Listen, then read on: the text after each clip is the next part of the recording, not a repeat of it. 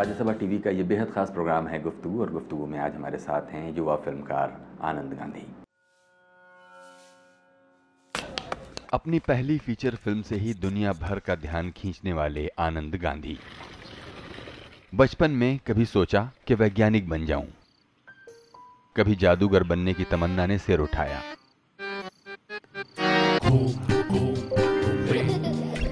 कभी कलाकार तो कभी लेखक बनने का जी चाहा। दर्जनों अंतर्राष्ट्रीय पुरस्कारों और सम्मानों के बीच अपने काम में लगे आनंद गांधी को अपनी नई फ़िल्म की तैयारी में लगे देखना भी एक अनुभव है।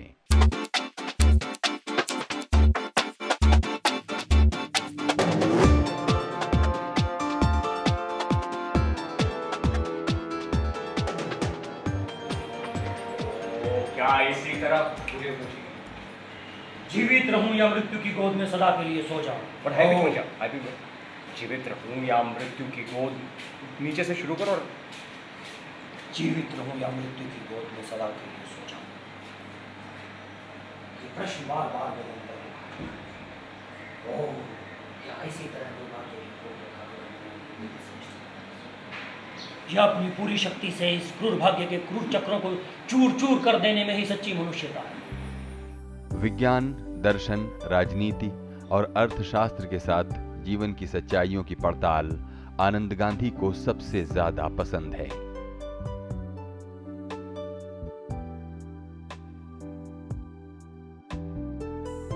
आज आनंद गांधी की इस जटिल रचना यात्रा को देखकर यकीन नहीं होता कि 18-19 साल की उम्र में उन्होंने कहानी घर घर की और क्योंकि सास भी कभी बहू थी के लिए तूफानी लेखन किया होगा।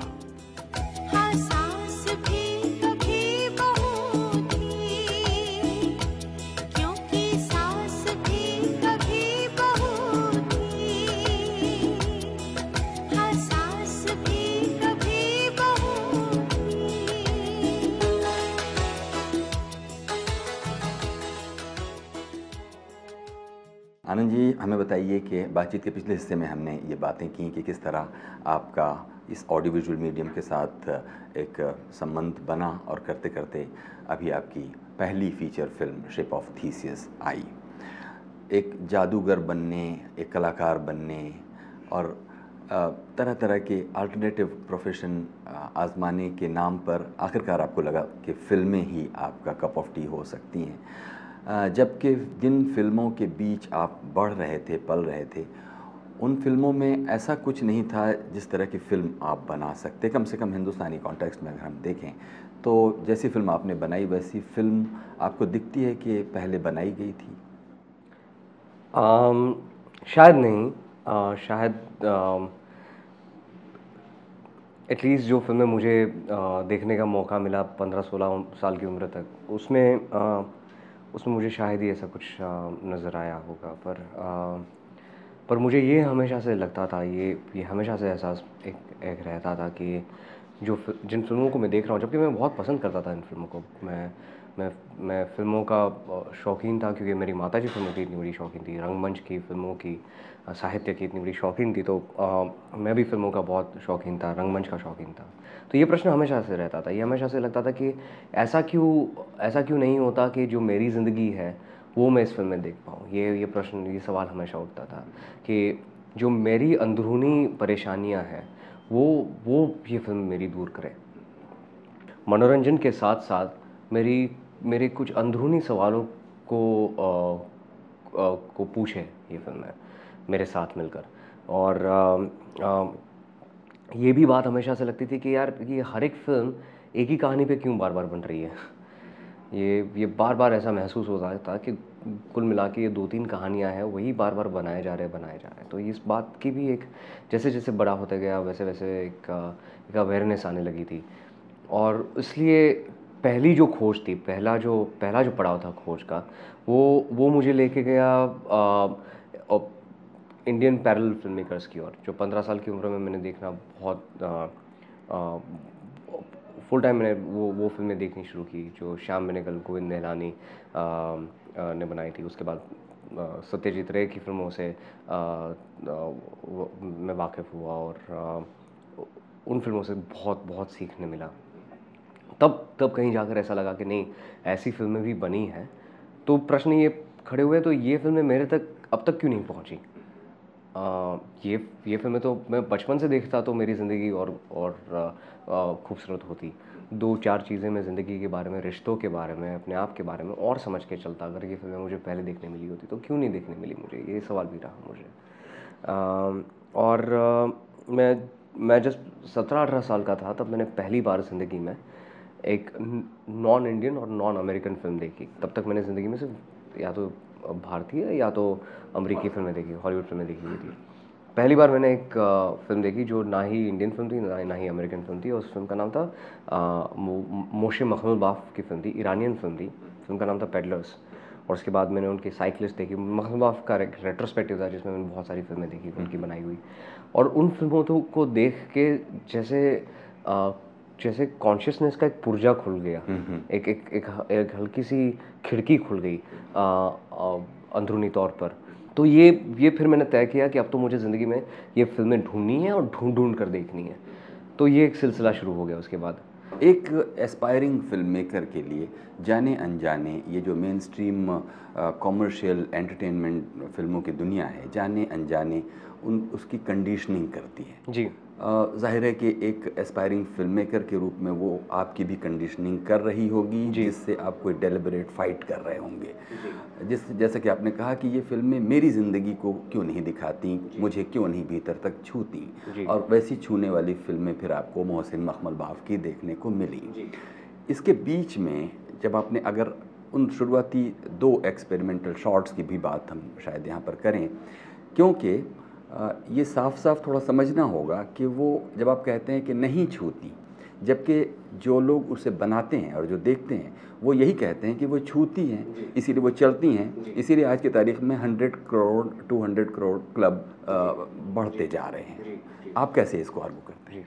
नहीं इस ये आपकी बात बिल्कुल बिल्कुल करेक्ट है कि कि एक, एक सेंटिमेंटल लेवल पे एक इमोशनल लेवल पे और एक एक इम्पल्सिव लेवल पे ज़रूर ये जो फ़िल्में बनती हैं, वो वो तभी तभी लोग लोग जाकर थिएटर में देखते हैं क्योंकि उनके लिए उनको इस, इन फ़िल्मों में कुछ अनुभव मिलते हैं। फ़िल्में उनको हंसाती है, रुलाती है, उनको कुछ अनुभव देती है, जिसकी वजह से वो लोग बार बार उस, इन फ़िल्मों को देखने जाते हैं। तो आ, मैं मैं बिल्कुल सहमत हूँ उस बात के साथ पर उसके साथ साथ मैं बहुत सारी बातें कर रहा हूँ। और शायद शायद जो मैं बातें कर रहा हूँ उसके लिए एक थीसिस लगेगी वो आ, एक चार लाइनों में मैं कैसे आ, व्यक्त कर पाऊँगा मुझे पता नहीं पर मैं कोशिश ज़रूर करना चाहूँगा कि आ, कि हम आ, हम बने हुए हैं हमारे जो इमोशंस हैं that's our bodies way of communicating the environment to us emotions उस ज़माने में प्रकट हुए हैं।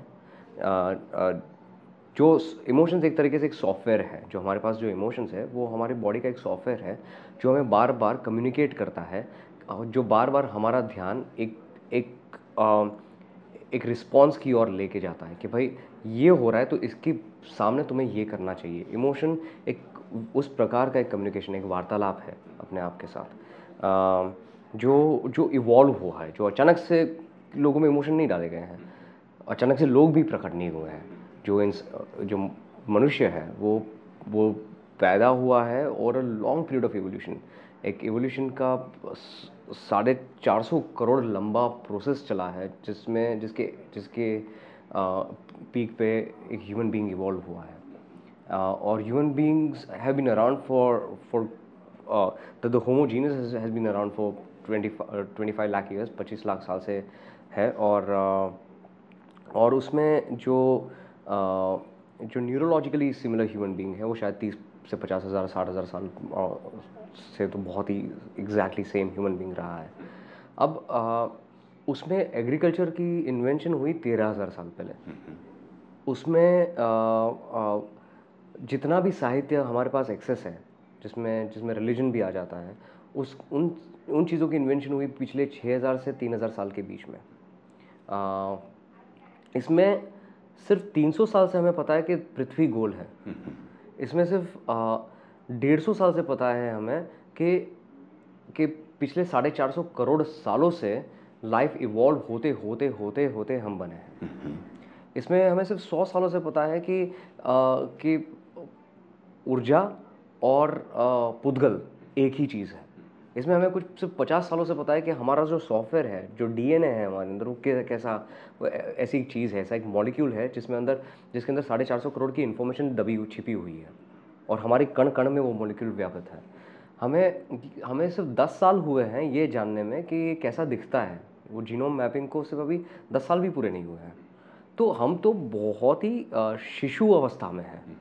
हमारी अपनी जो समझ है मतलब I I keep saying that the world is still warming up to the idea that we should be killing each other आद पृथ्वी के आद आधी पृथ्वी के की आधी मनुष्य जाति अब तक तो इस आइडिया के साथ धीरे धीरे सहमत हो रही है कि हाँ एक दूसरे का कत्ल नहीं करना चाहिए वॉर पे नहीं जाना चाहिए। लड़ाई या नहीं कर- लड़नी चाहिए। ये ये बातें ये बातों पे भी लोग सहमत नहीं हैं अब तक तो। ये जो बहुत ही सा, सबसे साधारण बातें हैं और हम बातें कर रहे हैं बहुत ही आगे की फिर। आ, अब तो लोग यहाँ तक मतलब एक बहुत बड़ी प्रजा है जो अब तक इस बात के साथ सहमत नहीं है कि शायद पृथ्वी गोल है। इस बात के साथ सहमत नहीं है कि आ, कि कि हम हम एक हम इवॉल्व हुए हैं साढ़े चार सौ करोड़ साल में कि किसी किसी भगवान ने हमें यहाँ पे बना के रख नहीं दिया है। मतलब ये बहुत ही बेसिक बातों पे लोग अब तक सहमत नहीं हुए हैं जो सबसे जो फैक्चुअल है और जो फैक्ट्स एस्टेब्लिश होकर तीन सौ चार सौ साल हो चुके हैं। तो हम जो बात कर रहे हैं कि हम क्या किस तरह का साहित्य पढ़े किस तरह का सिनेमा देखे तो वो तो बहुत बात की बात हो जाती है। यहाँ तो बेसिक चीज़ें अब तक जगह पे नहीं है। यहाँ तो यहाँ तो यहाँ तो किसान आत्महत्या कर रहे हैं, वो हालत है। यहाँ पे तो बहुत सारी बेसिक फंडामेंटल चीज़ें जगह पे नहीं है। तो ये सबसे पहली बात समझनी ज़रूरी है कि हम हम बहुत ही शिशु अवस्था में हैं। As as as as a race जो ह्यूमन रेस है, जो स्पीशीज़ है हमारी, बहुत ही शिशु अवस्था में है। अभी शायद हो सकता है करोड़ों साल आगे जाने बाकी है। हज़ारों सालों के बाद शायद ये शिशु अवस्था कहीं जाके युवा अवस्था में बदलेगी। जो जो एजुकेशन मिलता है वो एडु और एजुकेशन में अगेन स्कूल और कॉलेज एजुकेशन की बात नहीं कर रहा हूँ। मैं मैं उस एजुकेशन की बात कर रहा हूँ जो हमें सोशल एजुकेशन मिलता है जिससे हमें अपना सोशल इन्वायरमेंट पता चलता है हमारे सोशल कॉन्ट्रैक्ट्स पता चलते हैं। हमें हमें हमारे आ, हमारी फिलोसफिकल क्वेस्ट और फिलोसफिकल इंक्वायरी करने का मौका मिलता है और उस इनको उस इंक्वायरी को एक जग, एक जगह पे ले जाने का मौका मिलता है। इन सब चीज़ों से एक एक जो इम्पल्स है हमारे वो इन्फॉर्म होते हैं। और जब तक वो इन्फॉर्म इम्पल्स इन्फॉर्म नहीं होंगे तब तक वो इम्पल्स जो है वो बहुत ही बेसिक प्रिमिटिव क्वेस्ट से ही इग्नाइट होते रहेंगे। और वो प्रिमिटिव क्वेस्ट बहुत ही सिंपल है।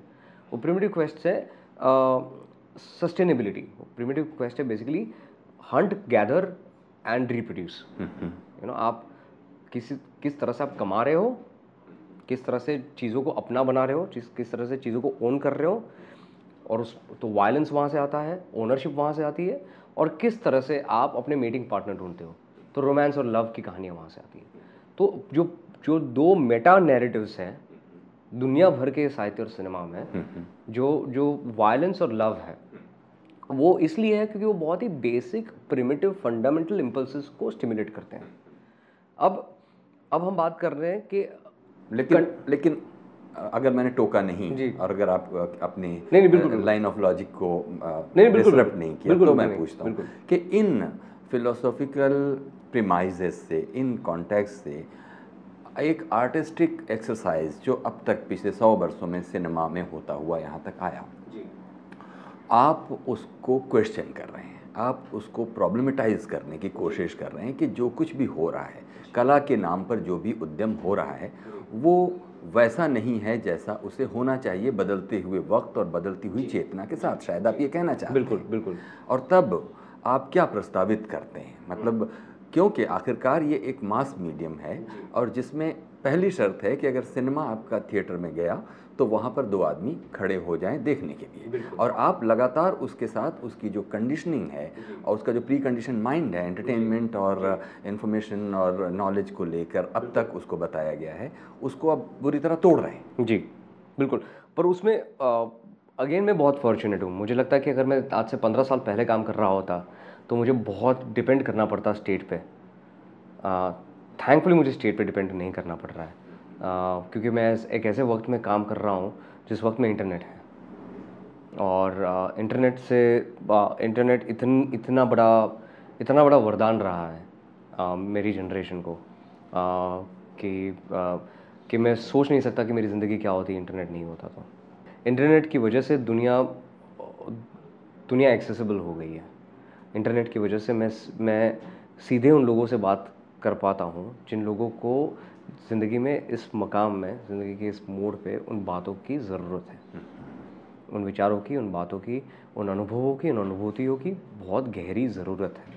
तो मैं मैं मैं ये मैं ये नहीं कह रहा हूँ कि हिंदुस्तानी ऑडियंस तैयार है इस सिनेमा के लिए। मैं कहता हूँ इनफैक्ट इंडिया की एक बहुत बड़ी ऑडियंस है जो क्रेव कर रही है इस सिनेमा के लिए। शिप ऑफ़ थीसिस जैसे आपको पता है छः हफ़्ते थिएटर्स में चली। और आ, ऐसा कहते हैं कि इससे पहले कोई भी ऐसी फ़िल्म का कोई ऐसा एग्ज़ाम्पल नहीं है कि जो फ़िल्म आ, जो फ़िल्म तत्व चिंतन पे आधारित हो जो जो फ़िल्म में दर्शन हो जिस फ़िल्म में जिस फ़िल्म में इतने इतने कॉम्प्लेक्स कैरेक्टर्स हो और कॉम्प्लेक्स विचार हो वो फ़िल्म थिएटर्स में छः हफ़्ते चले। ऐसा ऐसा कोई एग्ज़ाम्पल इनफैक्ट इंडिया में क्या बहुत कम देशों में ऐसे एग्जाम्पल्स हैं। तो ये मुझे लगता है कि ये ये ये मेरा फॉर्चून है कि मैं इस, इस ऐसे वक्त में काम कर रहा हूँ जहाँ पे मैं सीधा उन लोगों से उन लोगों को मिल पाता हूँ जिन लोगों को ऑलरेडी एक ग्रूमिंग मिली हुई ऑलरेडी एक सुविधा मिली हुई है कि वो वो ये प्रिविलेज है। सबसे पहले तो मैं ये ये मान ये नहीं कह रहा हूँ कि इसमें कोई इसमें एक बहुत ही सक्षम समाज सेवा हो हो रही है। ये ये मैं क्लेम नहीं कर रहा हूँ। मैं ये बिल्कुल कह रहा हूँ कि आ, ये एक प्रिविलेज है। फ़िल्म बना पाना और फ़िल्म देख पाना एक प्रिविलेज है और बहुत और उसका बहुत बड़ा परसेंटेज आर्थिक प्रिविलेज भी है। It's it's an economic privilege to be able to make a film और to be able to even watch a film to go to cinema hall and to be able to watch a film in this country is an economic privilege जहाँ पे हम we are still talking about very very severe problems some already working in a privilege environment तो पहले तो मैं ये accept कर लूँ. हम्म, हम्म। The moment I accept it, then I can then I can start talking about privileges. Then I can start saying कि जिन लोगों को ऑलरेडी एजुकेशनल प्रिविलेज मिला है एक प्रकार का जिन लोगों को ऑलरेडी सर्टन एक्सपोजर मिला है ऑलरेडी जिनकी चेतना हल हल्की सी खुली हुई या प्रश्न खुले हुए हैं मैं उनके लिए अभी फ़िल्म बना रहा हूँ। सो शिप ऑफ़ थीसिस उनके लिए थी बनी थी। अब बातचीत का ये सिलसिला अभी जारी रखेंगे जी। एक ब्रेक लेंगे। जी। अभी वक्त है छोटे से ब्रेक का ब्रेक के बाद हाजिर होते हैं बातें जारी रखते हैं आनंद गांधी के साथ जो कि एक युवा फिल्मकार हैं। सूरज इतना बड़ा है उसके उसके सामने एक छोटा सा कण है ये पृथ्वी।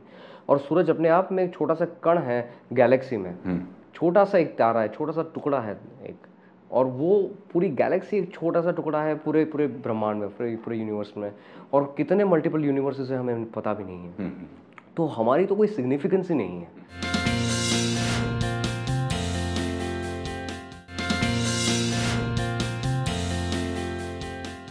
स्वागत है एक बार फिर से प्रोग्राम गुफ्तु में। आज हैं हमारे साथ युवा फिल्मकार आनंद गांधी। आनंद जी, पहले तो हमको ये बताइए, इस आखिरी हिस्से में कि शिप ऑफ़ थीसिस बेसिकली है किस बारे में फ़िल्म? और ताकि हम बीच बीच में इस फ़िल्म के कुछ टुकड़े भी अपने देखने वालों को दिखा सकें। फ़िल्म नैरेटिव तौर पे, कहानी के तौर पे तीन कहानी, तीन कहानियाँ हैं इस फ़िल्म में, तीन लोगों की यात्राएँ हैं। एक चक्षुहीन चित्रकार, एक फोटोग्राफर है जो एक ब्लाइंड फोटोग्राफर है, जो बहुत ही खूबसूरत तस्वीरें खींचती है। और जब जब उसे कॉर्निया ट्रांसप्लांट से आँखें वापस मिल जाती हैं, तब वो तब वो एक एक कश्मकश शुरू हो जाती है उसकी अपने अपने अपने आर्ट के साथ। उसके बारे में पहली कहानी है। दूसरी कहानी जो है, वो एक एक साधु के बारे में है। एक एक एक भिक्षु है जो जो बहुत बहुत ही खूबसूरत, बहुत ही बेहतरीन बहुत ही खूबसूरत तत्वचिंतक है, बहुत ही गहरे तत्वचिंतक है और वो साधु कम शास्त्री ज़्यादा है, ऐसी एक लाइन है फ़िल्म में उनके बारे में। और उन, उन्होंने पूरी ज़िंदगी लड़ाइयाँ लड़ी है पशु हिंसा के खिलाफ कोर्ट कोर्ट रूम्स में और वो बीमार है और उनको जो दवाइयाँ दी जा रही है दवाइयाँ रेकमेंड की प्रिस्क्राइब की जा रही है वो दवाइयाँ कहीं ना कहीं पशु हिंसा से बनी हुई है। तो वो दवाइयाँ लेने के खिलाफ है और आ, उस और वो मृत्यु के नज़दीक जाने को तैयार है। पर जैसे जैसे मृत्यु नज़दीक नज़दीक आने लगती है वो नए नए प्रश्न उठने लगते हैं नए नए सवाल जो सालों से शायद पूछने का मौका नहीं मिला था उनको। तत्वचिंतक होने के बावजूद मौका नहीं मिला था वो ये ये प्रश्नों को खोलते हैं। और तीसरी कहानी है एक एक स्टॉक ब्रोकर के बारे में जो जिन जिनकी ज़िंदगी बहुत ही स्ट्रेट फॉरवर्ड अ, साधारण तौर पे चलती रहती है। और जब तक एक एक किस्सा होता है उनके साथ उनको उनको एक किडनी मिली है उनको रिसेंटली किडनी ट्रांसप्लांट मिला है। और उनको ये कहीं ना कहीं लगता है कि उनकी जो किडनी उनको जो किडनी मिली है वो एक एक आदमी से चोरी हुई है क्योंकि वो एक आदमी से उनकी मुलाकात होती है जिस आदमी की किडनी चुरा ली गई है। तो उनको ये सवाल उठता है तो वो एक यात्रा पे निकल पड़ते हैं वो ढूँढने के लिए कि उनको कहीं चुराई हुई किडनी तो नहीं मिली। उस यात्रा के पहले ही पहलू में उनको पता चल जाता है कि उनको जो है लीगल किडनी मिली है उनको एक मरे हुए आदमी की किडनी मिली है। पर उन, उनकी जो अभी कुतूहल जाग गई है इसके बारे में, जो जो जिज्ञासा जाग गई है कि इस इस इंसान की किडनी किसने चुरा ली और कैसे चुरा ली, वो जिज्ञासा उनको स्वीडन ले जाती है उस आदमी से मिलने के लिए, जिस आदमी को वो चुराई हुई किडनी मिली है। और वो जाके उस आदमी से मुलाकात करता है, उसे कन्फ्रंट करता है, उसे चैलेंज करता है और उस उस उस संवाद के बारे में ये तीसरी कहानी है। और ये तीनों यात्राएँ कहीं ना कहीं आके मिलती है। ये और एक एक कहानी के तौर पे मिलती है, पर एक एक दार्शनिक तौर पे भी इनका इनका एक मिलन है। उसके बारे में ये फ़िल्म है। इस तरह से इसमें खोज क्या है? मुझे बताइए कि इन तीन अलग अलग कहानियों में अगर जो लोग सिंप्लीफाई करते हैं, वो कहते हैं कि ये जो ऑर्गन डोनेशन का इशू आपने उठाया। मेरा ख्याल है कि ये एक सरलीकरण आप भी कहते होंगे कि ये आपकी कहानी आपकी फ़िल्म को सरल ढंग से आसान तरीके से समझ लेने और उसे एक खांचे में डाल देने का दूसरा नाम होगा शायद। लेकिन जबकि शायद कुछ और आप फ़िल्म में करना चाह रहे होंगे। जी। आ, मेरी कोशिश ये रहती है लिखते वक्त आ, मेरी शॉर्ट फिल्म्स में ये कोशिश शुरू हुई थी जो अभी फीचर फ़िल्म में मुझे लगता है कि कुछ हद तक आ, मैं मैं मैं कर पाया हूँ। वो ये है कि आ, एक आ, एक बहुत ही सरल और सहज आ, स्तर हो आ, और आ, वो सरल लेवल पे वो सरल लेयर पे एक कहानी चलती रहे ताकि वो कहानी लोगों को एंगेज कर सके वो कहानी लोगों कहानी एक न्योता दे सके लोगों को उस उस फ़िल्म में अंदर आने के लिए। वो कहानी के पीछे एक आ, एक एक दार्शनिक लेवल हो, एक दार्शनिक स्तर हो, उसके पीछे, उसके तो स्तर के पीछे, एक लेवल के पीछे के लेवल के पीछे के लेवल लेवल्स बनते रहें और ऐसे बहुत सारे लेवल्स हो, उसमें बहुत सारे नुआंसेस हो, बहुत सारे बहुत सारे संदर्भ हो, बहुत सारे विचार हो, बहुत सारे, बहुत सारी, बहुत अलग अलग प्रकार की खोज हो और सब कुछ एक फ़िल्म में समा जाए, ऐसी ऐसी इच्छा रहती है मेरी। कि कहानी के तौर पर देखो तो कहानी दिखती है, पर अगर आप जितना अंदर जाओगे, उतना अंदर जाने की पॉसिबिलिटी है, ये ये कोशिश रही है। और ये कोशिश मेरा ख्याल है कि पूरी तरह कामयाब है, पूरी तरह ना सही तो एक हद तक तो मैं मानता ही हूँ कि ज़ाती तौर पर मैं कि वो फ़िल्म न्योता भी देती है और उन लेयर्स की तरफ़ आपको इंगित भी करती है। आनंद बिल्कुल आखिरी सवाल आपसे पूछते हैं, जो बातचीत के पहले हिस्से में आपने कहा कि सब कुछ करते हुए भी मैं असल में कुछ करना ही नहीं चाहता। ये बहुत दिलचस्प एक स्टेट ऑफ़ माइंड एक एक स्थिति होती है कि एक बहुत सक्रिय आदमी और जो बहुत उद्वेलित आदमी एक समय के किसी हिस्से में बैठकर बहुत अकेला और बहुत अ, ए- ए- एक तरह की जो साधुओं की वैसी परंपरा है जिसमें वो सब कुछ त्याग देते हैं। कुछ वैसा आपके अंदर ऐसी तबीयत वैसी है? ये क्या है? मतलब क्यों नहीं आपको लगता है कि कुछ नहीं करूँ तो सभी सब सबसे अच्छा हो? क्योंकि क्योंकि बहुत सारे प्रश्न उठते हैं और जिन प्रश्नों का जवाब भी मिल चुका है बहुत बहुत हद तक। अ, और फिर मैं देखता हूँ इतिहास में अ, बहुत ही बहुत ही अ, कमाल के एनलाइटेंड लोग रह चुके हैं। और उनमें उनमें कुछ लोग ऐसे थे जो जो एनलाइटेंड थे, जो जो समझ चुके थे दुनिया को। और और जिन्होंने ये सोचा कि जिन्होंने ये बहुत ही गहरी तौर पर समझ लिया, गहरे तौर पर ये ये बात समझ ली कि कोई कोई पर्पज़ नहीं है, कोई मीनिंग नहीं है। ये सिर्फ़ एक सिलसिला है जो चल रहा है, चलते आया है और चलते जाएगा। और इसलिए वो सिलसिले से वो लोग विड्रॉ हो गए। उन्होंने कहा ठीक है चलने दो। अभी हम I am a product of an accident I am a product of a series of consequences a series of accidental consequences और मैं एक छोटा सा कण हूँ एक छोटा सा एक एक पुद्गल हूँ इस पृथ्वी पे। हम्म, और ये पृथ्वी एक छोटा सा पुद्गल है एक सोलार सिस्टम में। सूरज इतना बड़ा है उसके उसके सामने एक छोटा सा कण है ये पृथ्वी। और सूरज अपने आप में एक छोटा सा कण है गैलेक्सी में। हम्म, छोटा सा एक तारा है छोटा सा टुकड़ा है एक। और वो पूरी गैलेक्सी एक छोटा सा टुकड़ा है पूरे पूरे ब्रह्मांड में पूरे पूरे यूनिवर्स में। और कितने मल्टीपल यूनिवर्सेस है हमें पता भी नहीं है। हम्म, तो हमारी तो कोई सिग्निफिकेंस ही नहीं है। तो ये और दूसरी बात कि कॉन्सिक्वेंस जो है जो पहले एक कॉज दूसरे कॉन्सिक्वेंस को करते करते करते करते यहाँ तक पहुँचे हैं और हमसे गुजर रहा है सब कुछ। तो ये आइडिया के फ्री विल है ये भी शायद गलत है। ये आइडिया के फ्री चॉइस है कि भाई मैं कुछ कर रहा हूँ कि मेरे मैं कुछ कर रहा हूँ ये भी शायद गलत है सब कुछ सिर्फ़ हो रहा है। अपने आप अनफोल्ड हो रहा है और अनफोल्ड होते जाएगा कॉज कॉन्सिक्वेंस तो इसलिए कुछ ना करो बैठ जाओ। हम्म, हम्म, और और कुछ लोग ऐसे रहे हैं बुद्ध से लेके, महावीर से लेके मैं कहूँगा इवन डॉर्विन और आइंस्टाइन तक के लोग, जिन्होंने कहा है कि ठीक है भाई, हो सकता है कि कुछ नहीं है इन ऑल लाइकलीनेस कुछ नहीं है आगे, पर उस उस दरमियान while we are here we need to invent a purpose because life is not teleological क्योंकि ब्रह्मांड इस इस इस ये सोच के प्रकट नहीं हुआ कि भाई यहाँ जाना है हम ब्रह्मांड तो प्रकट होते गया अनफोल्ड होते गया और हम पहुँचते पहुँचते पहुँचते इंसानों तक पहुँच गया। तो अभी क्या करें? तो अभी क्योंकि लाइफ टेलियोलॉजिकल नहीं है, क्योंकि ज़िंदगी ने ऑलरेडी सोचा नहीं हुआ हुआ है कि कहाँ जाना है तो हम सोच सकते हैं।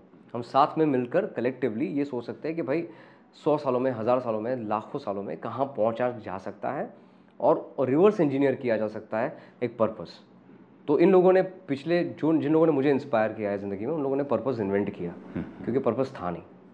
तो पर्पस रिवर्स इंजीनियर करके इन्वेंट किया कि ऐसा ऐसा बढ़िया होगा कि अगर सब हर कोई जो भी ज़िंदा है वो अच्छी तरह से जी सके अच्छी तरह से खा सके अच्छी तरह से पी सके एक दूसरे से प्यार से बात कर सके ये ये इनफ पर्पस है। ये कितना बिनाइन पर्पस भी बहुत इनफ है।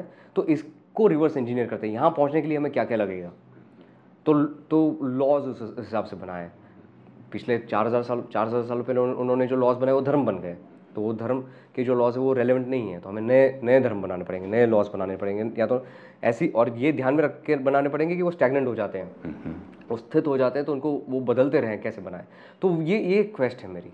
ये क्वेस्ट है कि कैसे आ, ये जो कॉन्स्टली इवॉल्विंग स्पेस में हम हम कॉन्स्टली कॉन्स्टली चेंजिंग एंटिटीज़ हैं हम कैसे पर्पस को इन्वेंट कर सकते हैं। और कैसे वो पर्पस इस तरह से अनफोल्ड हो कि वो एक कम से कम और कुछ नहीं तो कम से कम एक बिनाइन एनवायरनमेंट क्रिएट कर सके।